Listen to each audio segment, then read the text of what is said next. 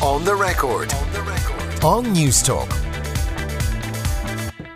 Hello, you're very welcome back to On the Record. Richard Chambers sitting in today. Now, as we speak, a NASA spacecraft is rocketing towards the sun after launching this morning on a mission to get closer than anything ever sent before. We're joined now by Leo Enright, who's a space commentator and enthusiast, to talk about this and about wider developments in space because it's been a busy old week in the whole in the whole space industry, if you want to call it that, Leo. I've hardly slept. It's been that sort of a week, I must say. Uh, We've a, a lot happening and a lot coming up. Yeah, let's talk about the one closest to home first, about Enbio, because this is about an Irish discovery that's making, you know, the, the, the idea of solar probing more possible.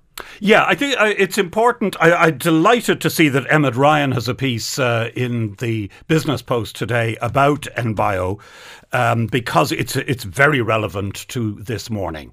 The launch by the Americans of a solar probe that's going to go uh, within six million miles of the sun, which seems like a lot, but it's actually very, very close. Uh, going that close to the sun is obviously dangerous, and the reason that the Americans are only doing it now, they say this mission has been in planning for 60 years, is because they didn't have the technology. Now they say they've developed the technology. Europe has also been racing over the past 60 years to develop the technology, and our solar probe is ready for launch in January. Right. Now, in Ireland, the obvious answer to how do you protect a spacecraft from the sun is you're clever, you go at night. Exactly. That's But my- if you you stumped me for a second, and I was if, like, if yeah. you can't go at night, which you obviously can't, um, then you need a coating. And the Europeans discovered, to their horror, that the coating that they'd been working on for years didn't work. And Bit that's of a discovery, all right. yeah. and that's where Enbio comes in. They saved the day because they had been quietly here in Ireland working on a coating. uh, It's hardly the word for it. This is heat sort of this shield is thing, yeah. amazing technology where they've taken pigment, bone pigment, and they've basically combined it. It's they don't just layer it; they combine it with titanium. It's it's a magic. It has magical properties almost, uh, and it has been used for years in the medical devices industry. Hmm. But suddenly, Enbio became involved in the space program because the Europeans got to hear about this. The sting in the tail. This is a long story Yeah. to to a punchline. but it's fascinating, all right. Yeah. Long story to a punchline. This pigment that they discovered here in Ireland actually was a rediscovery because it's the same pigment that was used by our ancestors in the caves in France to draw on the caves. Nice. It's the same charcoal. So it's it's really is a case of Back to the Future. Great piece in the Sunday Business Post. I do recommend it. Fascinating stuff. We'll, we'll recommend that all right as well here. I mean, it is, you know, a, a- sort of a case of what goes around comes around. But when it comes then to the, the, this NASA thing and sort of, you know, reaching for the sun in the first place, what's the purpose of that? Well, I'm glad you asked me because it does sound a bit esoteric, but it is nothing of the sort. Are we, I mean, are you blasting millions of dollars into space just to see it burn up a little bit? Well, first of all, we don't blast the money into space. Take the European mission, Yeah. for instance. Uh, it- according to the Business Post, uh, Enbio think that they could have 60 jobs, if I recall correctly from the piece, 80 jobs Right. um, out of their European Space Agency. So the money doesn't go into a into a wheelbarrow onto a spaceship. It's bla- and blasted into the sun. Okay, it's that's me spent, told. It's spent here on Earth, and some of it is spent in Ireland, in Clonmel and in Dublin.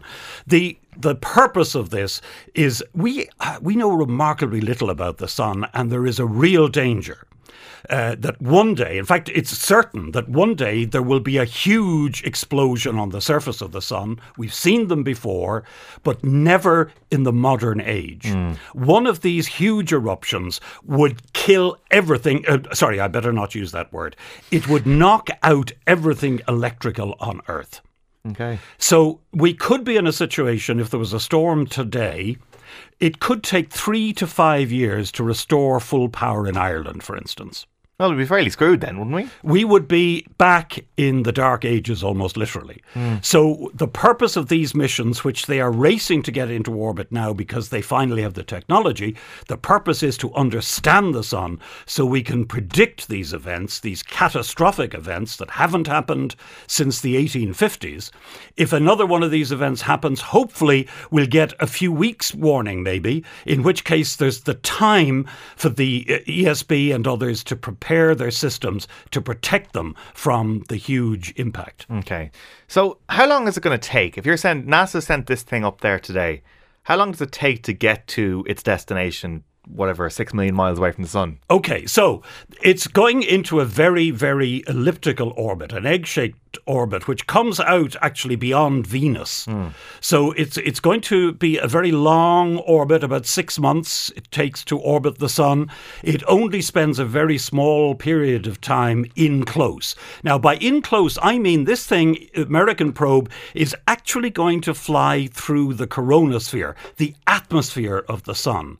Now, that's mind boggling because mm. the atmosphere, the coronosphere, is what you see during a total eclipse. You've seen photographs, you may even have seen an eclipse, where you can, it's the only time that we humans uh, can stand on Earth with our own eyes and see the coronosphere.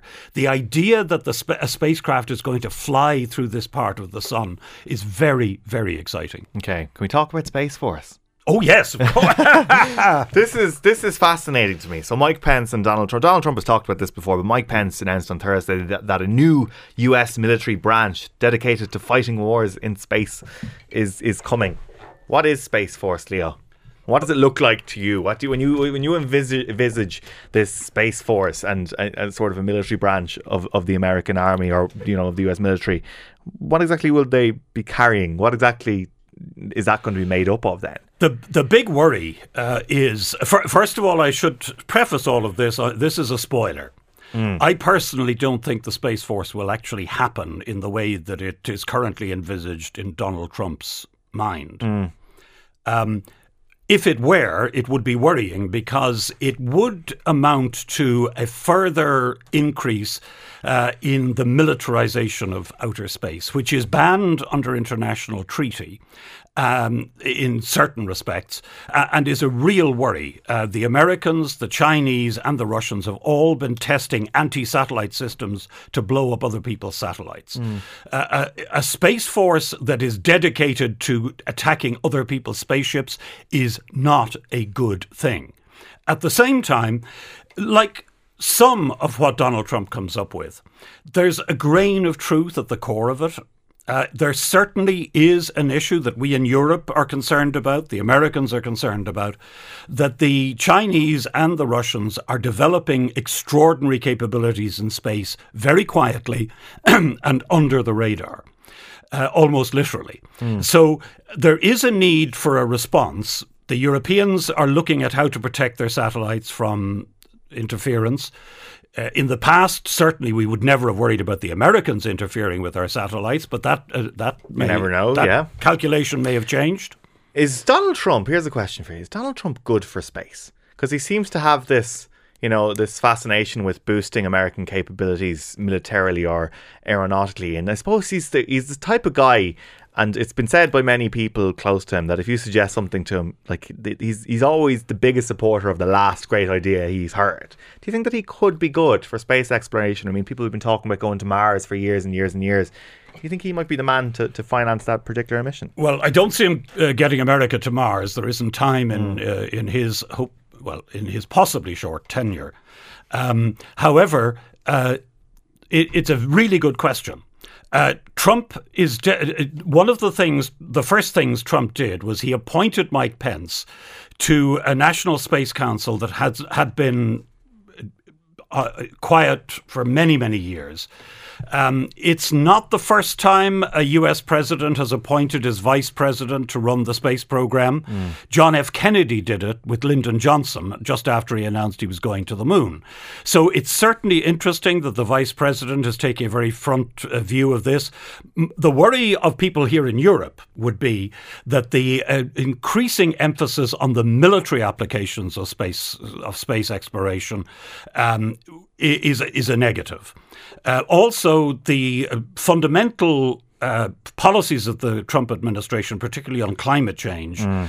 are very, very bad, frankly, uh, for the whole business of Earth monitoring, uh, climate monitoring by satellite. So much so that the last time the Americans wobbled on climate change, about uh, 10 years ago, uh, under George W. Bush, Europe decided we couldn't trust the Americans anymore to do the climate monitoring. So we now do are the world. We're the world leaders, with with many Irish uh, uh, institutions involved in the European GMES system. The well, it's a global monitoring system for environment uh, and also, incidentally, for security. So it has some dual use. All right, fascinating stuff. My thanks to Leo Enright, space commentator and enthusiast. We were talking about the sun there. Let's talk about some more stars after the break. Donal Fallon is in with the hidden history history of pioneering Irish sportswomen.